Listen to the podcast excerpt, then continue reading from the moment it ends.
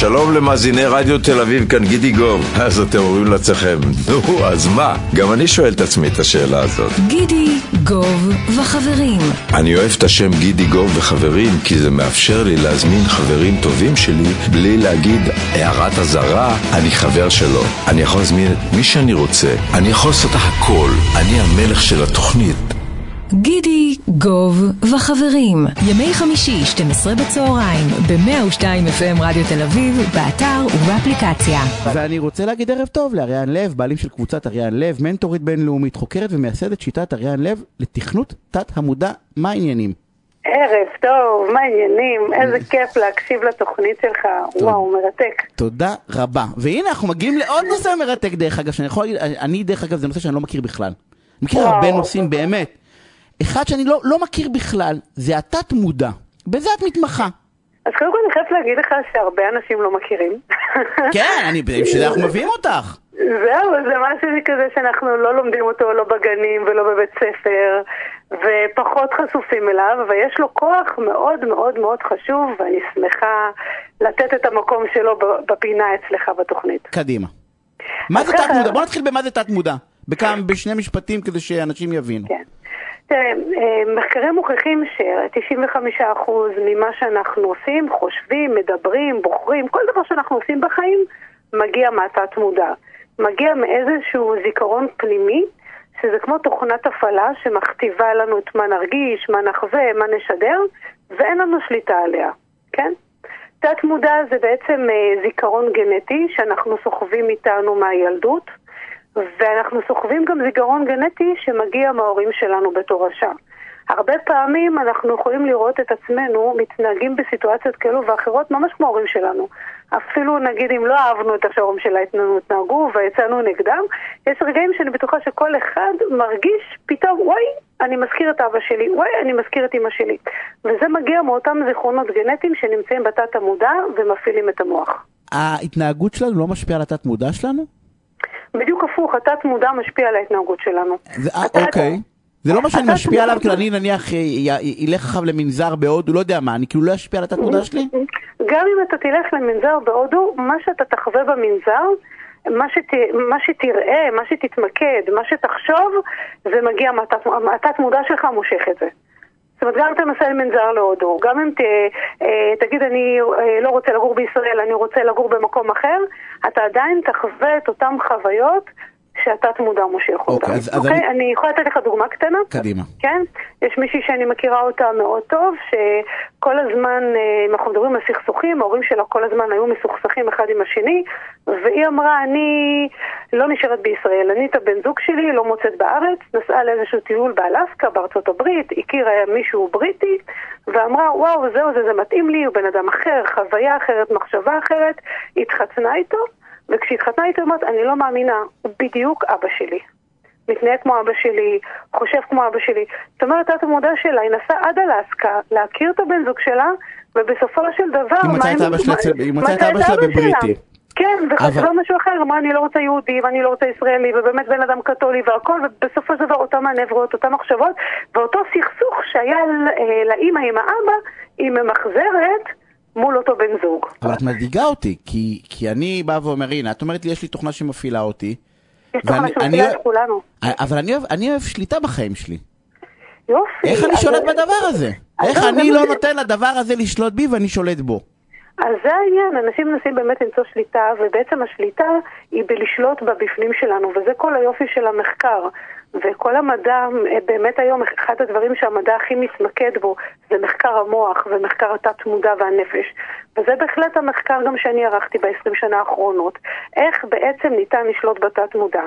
ובמחקר שעשיתי גיליתי 29 קודים שנמצאים בתוך התת-מודע. 29 קודים חוסים. בכלל שיש, כל התת-מודע שלנו מפעיל את המוח, והוא מפעיל אותו על ידי קודים. את כי את מתייחסת לזה כמו אל תוכנה.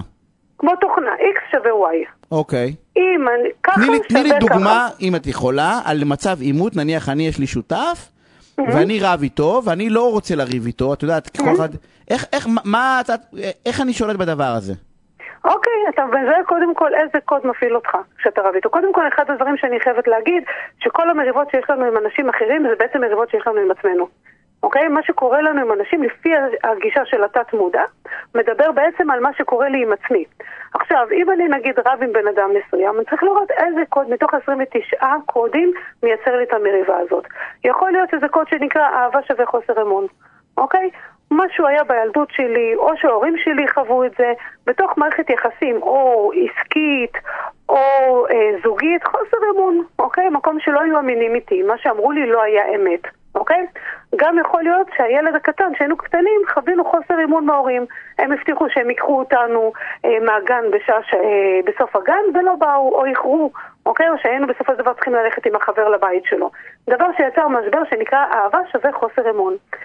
השותף, העסקי, או נגיד למשל, כל בן אדם שאני בעימות איתו, יכול להיות שהוא עושה משהו שמזכיר לי בתת מודע את מה שבעצם עשו או ההורים או מי שאיתו מולו חוויתי אהבה שווה חוסר אמון, ובלי לשים לב, אני לא מאמינה לו. הוא מעורר בי חוסר אמון, הוא יוצר לי סקפטיות, הוא אני גורם לא לי מאמין לו בלי להרגיש לא שאני יודע. אבל למה. אז אני, בדיוק, אני לא יודע למה, ולפעמים אני אפילו לא יודע שאני לא מאמין לו.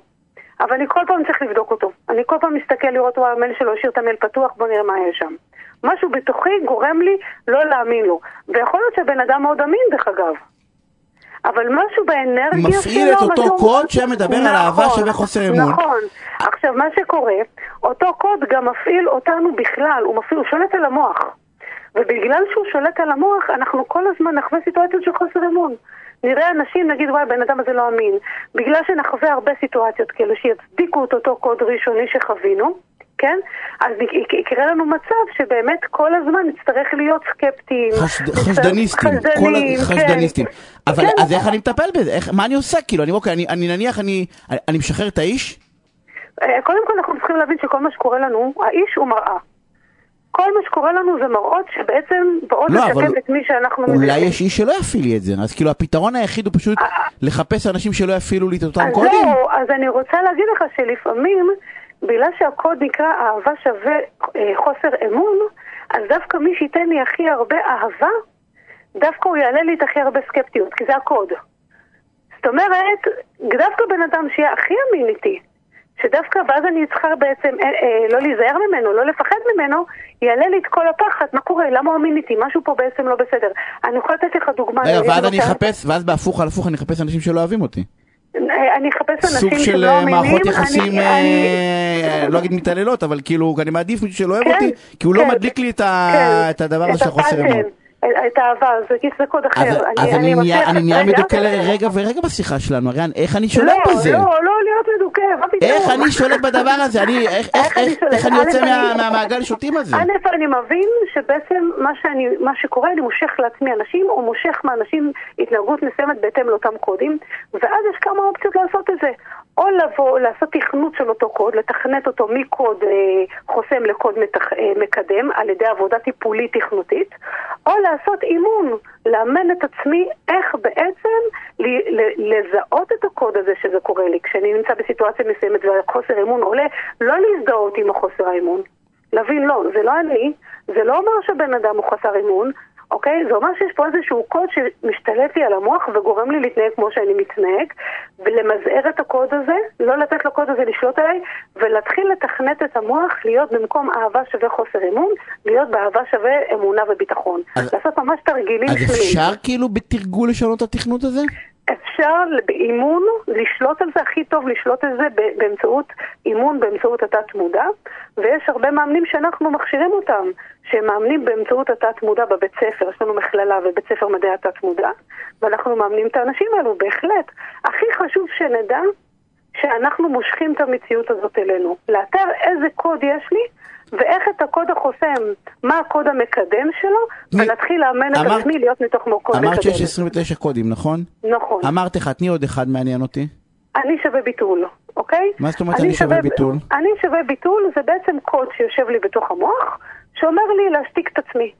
אומר לי מה שאני רוצה להגיד, בעצם לא להגיד. אתה מכיר את הקולות האלו בטח שאומרים בעצם מי אני בכלל, למה שאני אגיד את זה, אין לי את הסמכות, אוקיי? ואז אני מושכת לחיים שלי אנשים שישתיקו אותי. כאלה שגם אני ארצה לבוא ולהגיד משהו, הם כל הזמן ייתנו לי אותי להרגיש בעצם. יבטלו אותי, בדיוק, ייתנו לי להרגיש קטנה. ייתנו לי להרגיש שאני לא יודעת כלום. בטח אתה מכיר את האנשים שאומרים, תקשיב לי ותקשיב לי טוב. אוקיי? ישתיקו אותי, וכל פעם יהיו לי רגעים שאני מרגישה שאני קטנה, שאני לא שווה, אוקיי? לצד רגעים הפוכים, שאני מרגישה שאני מלכת העולם, שאני אוקיי? לא איתם פשוט. אני, אני פשוט לא עם אותם אנשים שמפעילים אצלי את אותו קוד. אה, אה, מה זאת אומרת? א- אמרת, אני שווה ביטול, אז אני לא, לא כולם מבטלים אותי. אם אני נמצא עם כן, מישהו שלא נמצאת. מפעיל אצלי את הקוד הזה, אני בעצם לא מרגיש מבוטל, אני לא. מלך. בדיוק, בדיוק, אבל גם אז אני אבטל אותו, אתה מבין? בעצם אין לי את האיזון. אני מלך, אני הכי חזק, אני הכי טוב, ומי הוא בכלל שידבר איתי? מי הוא לעומתי? זאת אומרת, כל הזמן יש את המקום הזה, או שאני גדול או שאני קטן. או שאני מכה או שאני מוכה. בדיוק, או שאני מבטל או שאני מבוטל. אוקיי? ואז יש כאן סכסוכים. מה קורה לסכסוך של המבטל? מבטל הוא כל הזמן, הבן אדם שחי בביטול עצמי, הוא כל הזמן מרצה. הוא כל הזמן עושה דברים לאו דווקא שהוא רוצה, כדי שהצד השני יהיה מרוצה. אוקיי? והאנשים האלו שותקים, שותקים, שותקים, ואז מדי פעם הם מתפרצים. הם מתפוצצים, וכשהם מתפוצצים, הצד השני מתוסכל, כי הוא לא מבין על מה, מבין הוא בא ואומר, מה- מה קורה? מה, לא הערת לי אף פעם? בדיוק, בדיוק, מה קרה? עכשיו, הם מתפוצצים, הם כבר מתפוצצים על כל, על כל הפעמים שהם שתקו.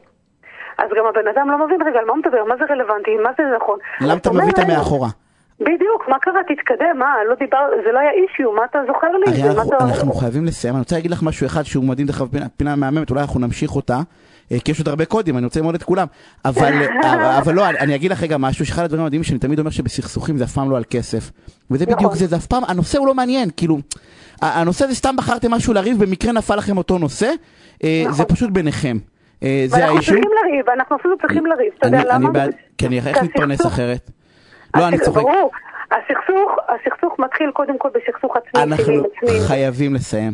אה, אז תודה רבה על הפינה הזאתי. לי מעולה. מעולה.